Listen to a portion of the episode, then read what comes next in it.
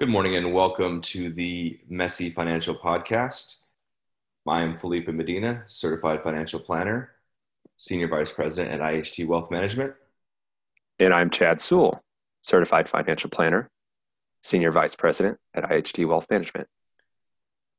So, welcome back, everybody. Today is December 31st, New Year's Eve. Uh, Chad and I will be talking today about a year end wrap up and 2021 outlook. But before we get into the meat and potatoes of the podcast, we got to cover our compliance spaces. So, information mentioned may not be suitable for everyone. Information expressed does not take into account your specific situation or objection objectives and is not intended as recommendations appropriate for you. Information has been obtained from sources that are deemed to be reliable, but their accuracy and completeness cannot be guaranteed. Always consult with a qualified investment, legal, or tax professional before taking any action. Investments involve risk and, un- unless otherwise stated, are not guaranteed. Past performance cannot be used as an indicator to determine future results. IHT is a registered investment advisor with the SEC. And now that we got the, that wrapped up there, Chad, uh, I just kind of want to talk about a couple of things here with uh, what we're seeing here in the economy now, and kind of move forward there, and we'll kind of jump jump here. So now that we're kind of wrapping up 2020 and moving into 2021, some of the things that I've been kind of paying attention to um, that just kind of came across the wire this morning is that we, we continue to see a, a jobless claims fall uh, the last couple of weeks here, which actually are positive signs that the economy is starting to pick up a little bit. Um, when we see less jobless claims out there, that means more people are, are being employed. It, it tends to lead to hiring is picking up, uh, and that the economy is sort of starting to kind of find its footing.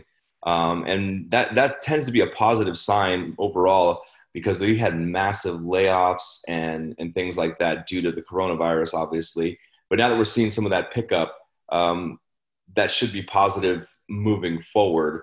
And we should see some, some uptick in, in wages and things like that moving into 2021. But one of the things I wanted to touch base on was what do you feel was the some highlights that we saw in 2020, and we'll move into to, to discussing 2021 uh, after we kind of kind of recap 2020. Well, I I think to start, we had you know going off of our previous podcasts and and just things that we've been talking about with our clients. The this year has really been I would classify it as the haves and have-nots. Um, you know, the market when everything started to to kind of dwindle um, back in March, the the markets started to take shape going into April and May of rewarding companies that are really based in technology or growth, and then you know the companies that are heavier in value were punished a little bit harder. And so, like, it took a little while for the the value based companies to start to gain traction. And so, you know, from again April May timeline, you've seen growth technology really take off, um, and what you and I have talked a lot about is consumer cyclicals being the epicenter of of the pullback in the market. Those have have worked their way back up, but at a much smaller pace.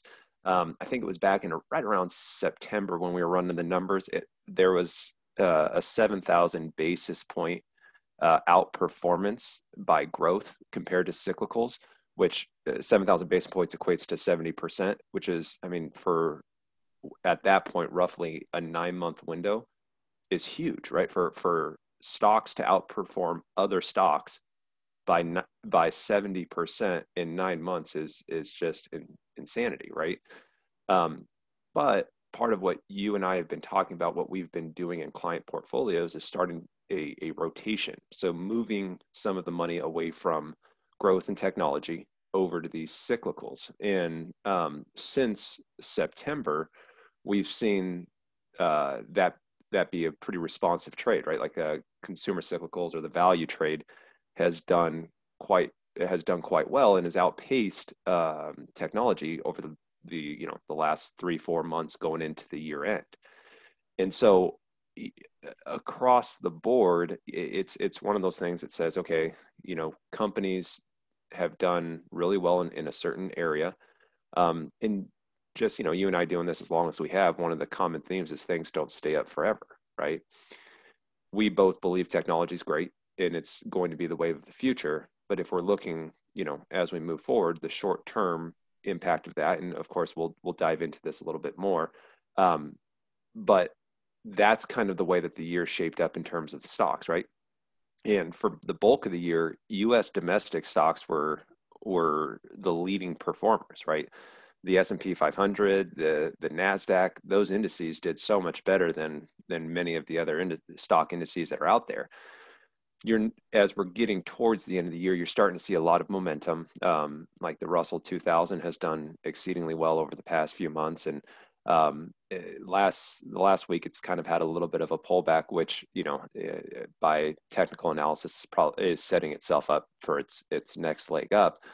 Um, but across the board, I think you're you're starting to see where the stocks that have done really well up to this point, you're starting to see more money move in to uh, stocks that haven't done as well. And part of that goes into what you were talking about. You're seeing some recovery in the economy um, and also we're seeing uh, it's it's always hard to say good news when anything is related to COVID, but some good news with obviously the vaccines that came out back a few weeks ago, and you know you have the administering of of the vaccines, and I think that that has been uh, a shot in the arm to to the market over the past couple of weeks here, and so since we talked about this back in our very first podcast that it, it, it, I think my words were it was a, a, a, race just to get past the election.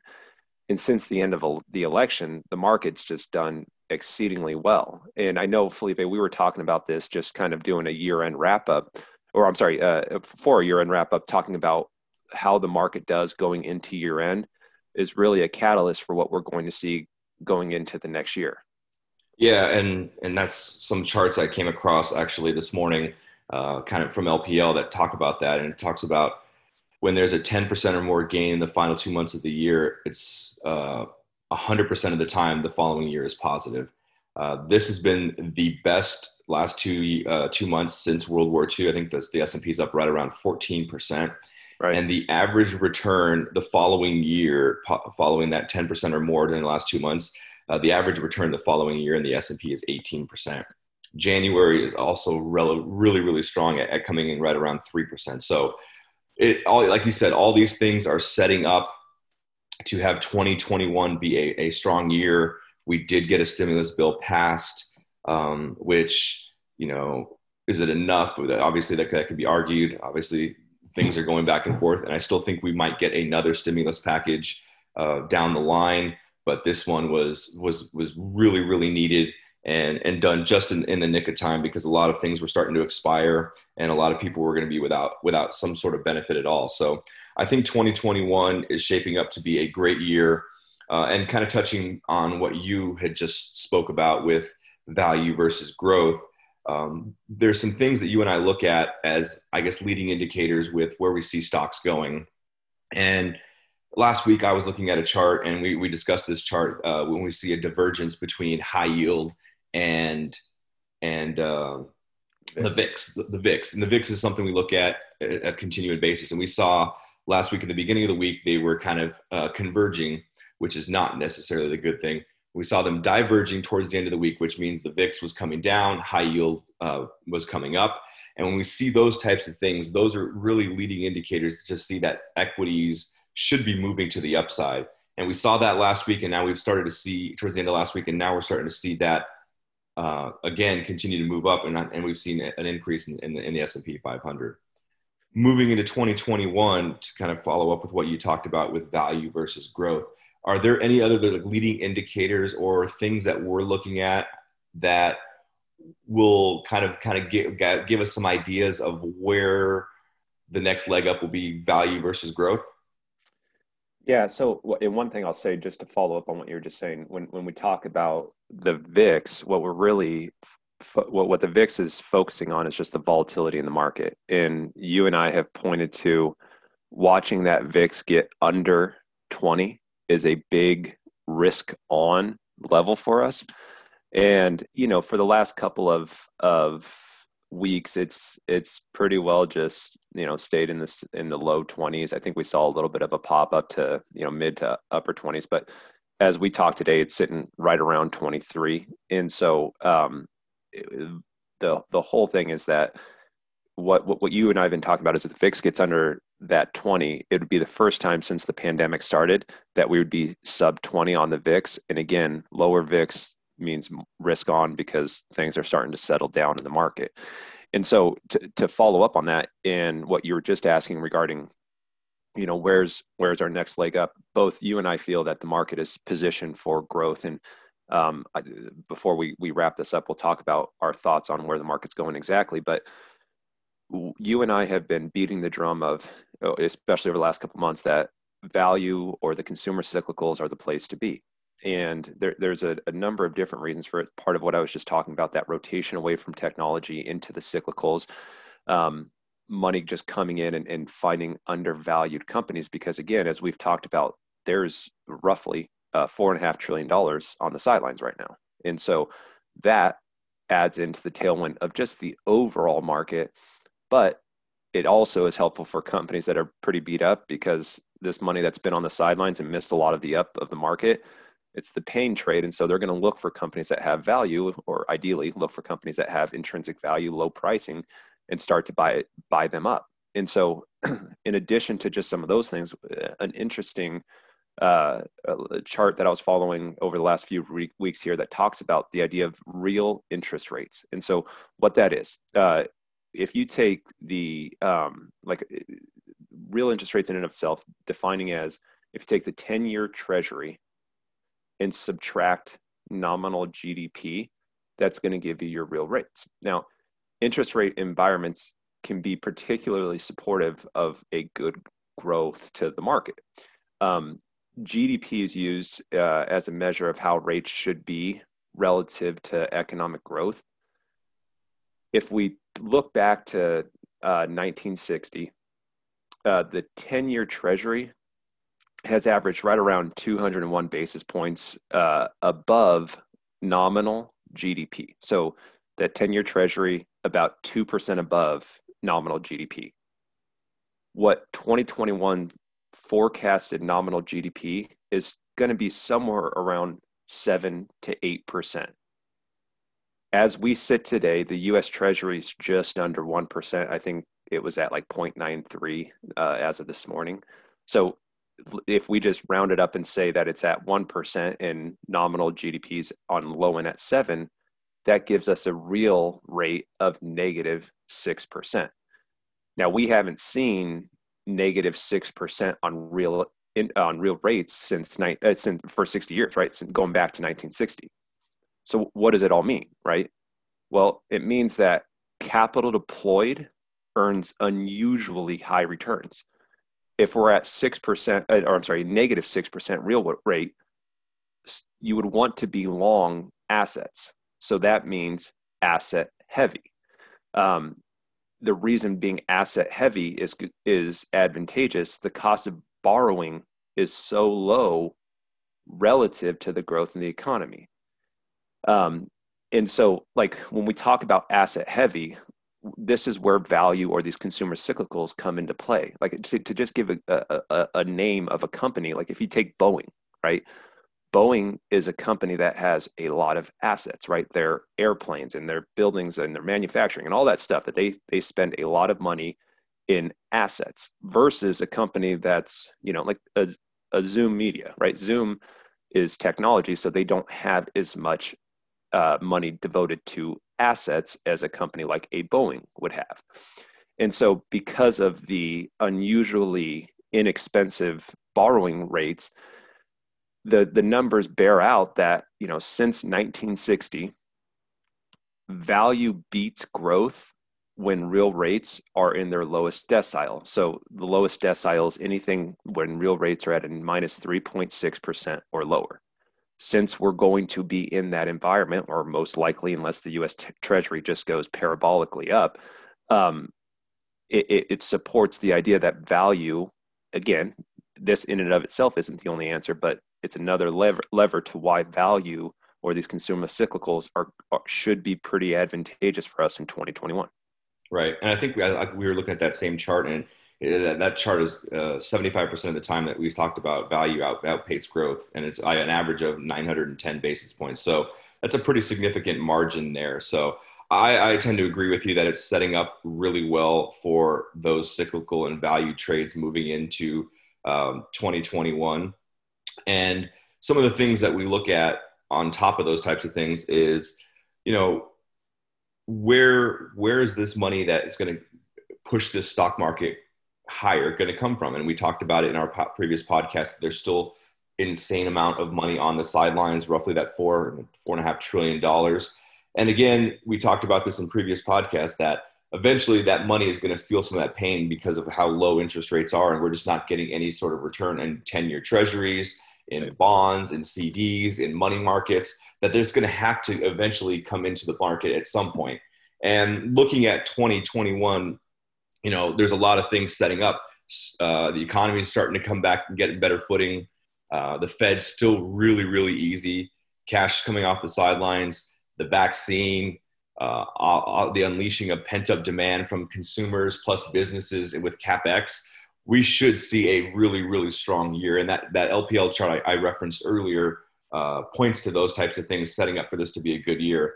But just because we're looking at a good year doesn't mean we're going to see the stock market go straight up from January 1st to December 31st there's obviously going to be some times of volatility and in a healthy bull market which is what i think we're moving into we, we tend to see corrections of 10% or more and that's actually not a, a bad thing i think we sh- might see some and i think the technicals we looked at it one of the charts says we should we might see a correction here in january february march time or february to april time i think is exactly what it was some clients normally when they see a drop in that after such a good run would tend to say, let's take some profits and be on the sideline. Chad, what's what's your take on where and how we would move forward during those types of things, and, and what would you talk to clients about?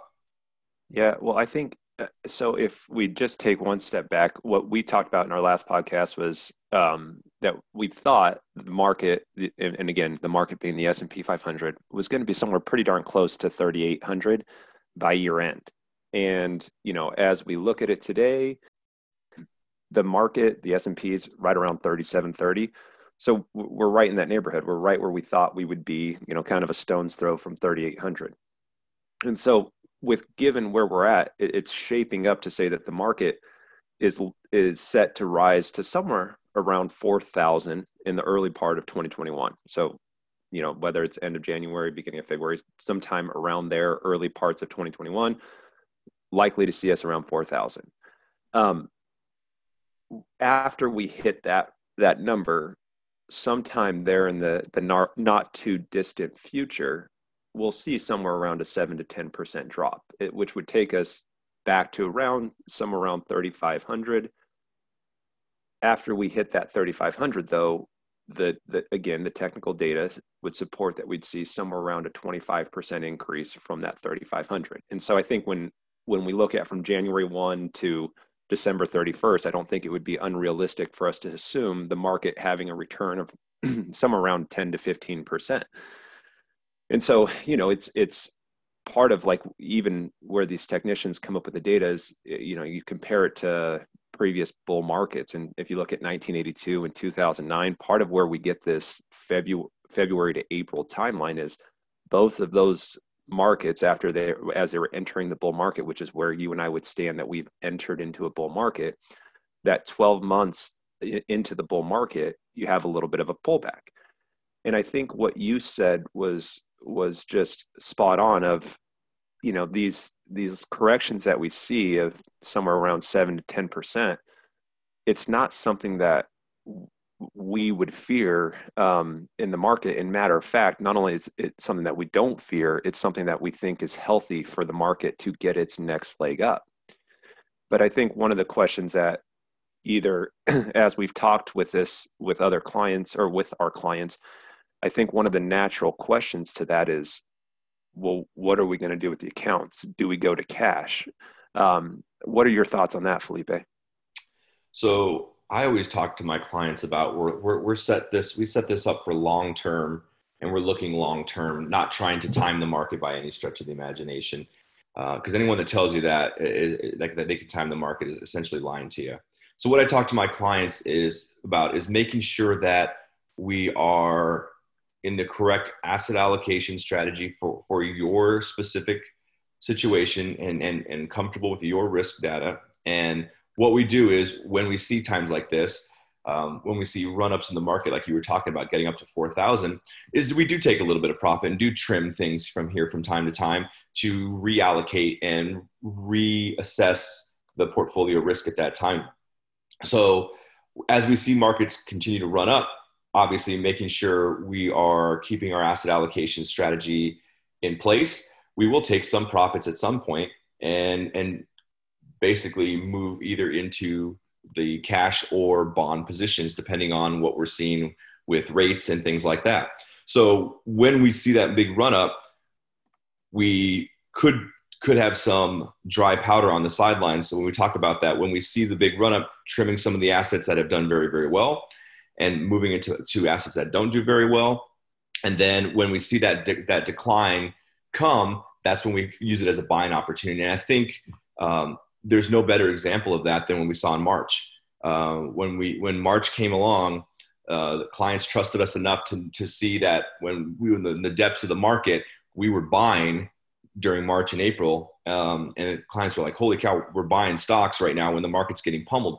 But it's a very very good time to buy, and we do that in order to kind of buy things at a, at a, at a steep discount. And I think obviously it won't be a steep discount at seven to ten percent, but it still could be a discount uh, and then when we see that run up back in the market that we're that we're expecting in the second half of the year, our returns are, are, are intensified because of that buying in, in, in during those down times. So it's not about moving half the account to cash or being very tactical of jumping in the market, out of the market. It's about trimming positions that we have had good runs, making sure we're staying inside the risk risk uh, premium for for each and individual client and then when we see opportunities like those corrections or like we saw in March and April, it's using those to our advantage and buying those dips uh, that allows us to kind of accelerate the returns for clients in, in the future.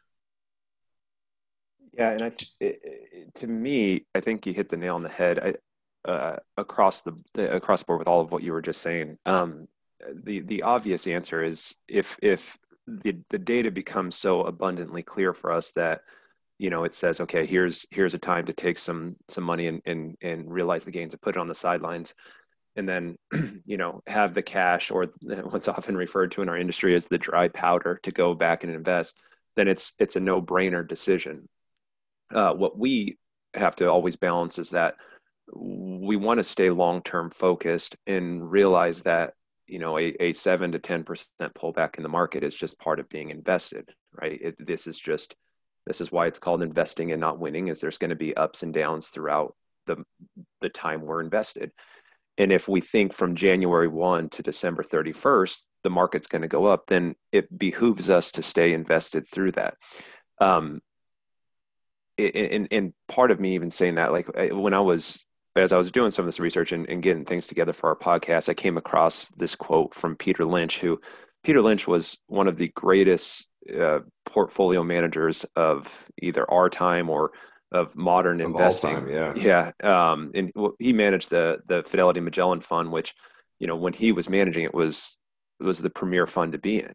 And what Peter said was far more money has been lost by investors preparing for corrections than has been lost in corrections themselves. And I think this is sage advice, right? Like it's it's something that we of course want to be thoughtful and mindful of of possible pullbacks and if it just becomes abundantly clear we'll we'll, we'll make the the necessary adjustments but i think more important than even a 7 or 10% correction is how we set the portfolio up in advance so that it takes advantage of what the market's going to do long term and so all that to be said i think part of why we bring this up is to to illustrate the point that it's it's not unlikely that we'll see the market pull back. Um, it, but overall, that our our stance on on the market overall is is really positive for 2021. Right, and I think you hit the again proverbial nail on the head. It's not where again that that that quote rings really true because you're saying you know if we see technical data set up for something some clients may say, well, why aren't we selling everything to cash and wait for that downturn and then buy back in?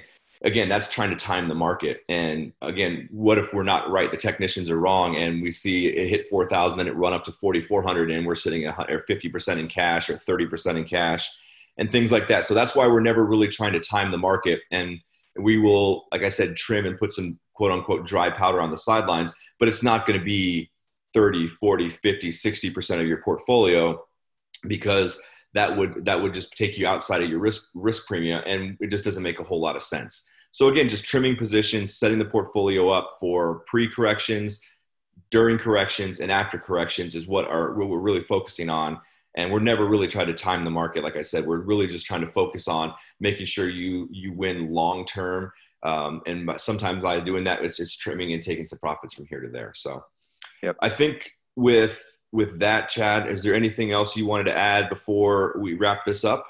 Yeah, you know, I, the the one thing that I wanted to say, especially as we we're coming to the end of the year, you and I were talking about this um, before we we we started the podcast this morning. Is we both just wanted to send a you know heartfelt thank you to all of our clients.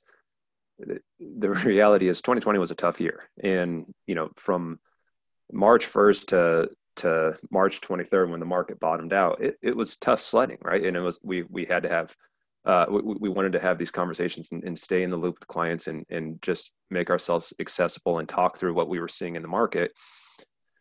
And you know, we appreciate so much the confidence and trust and support of all of our clients. Um, you, hit uh, a point you made earlier is it rings so true is the um, our clients putting the trust and confidence in us and, and letting us manage the portfolio and make the adjustments we saw felt or we, we, we felt were appropriate led to really good returns and they've been handsomely rewarded because of you know our investment strategy. And for both of us you know our, our, clients mean a great deal to us and we're so thankful for them and having them and, and you know more than anything else we just wanted to say thank you to all of you and we hope that this holiday season although probably been a bit different has has been relaxing and a rewarding holiday season season. And we both just wanted to wish you a happy new year and you know a great start to 2021 absolutely. I think you were right on there chad. So with that we appreciate everyone listening in and look forward to, to you guys listening back in here in 2021 happy new year and we'll talk to you soon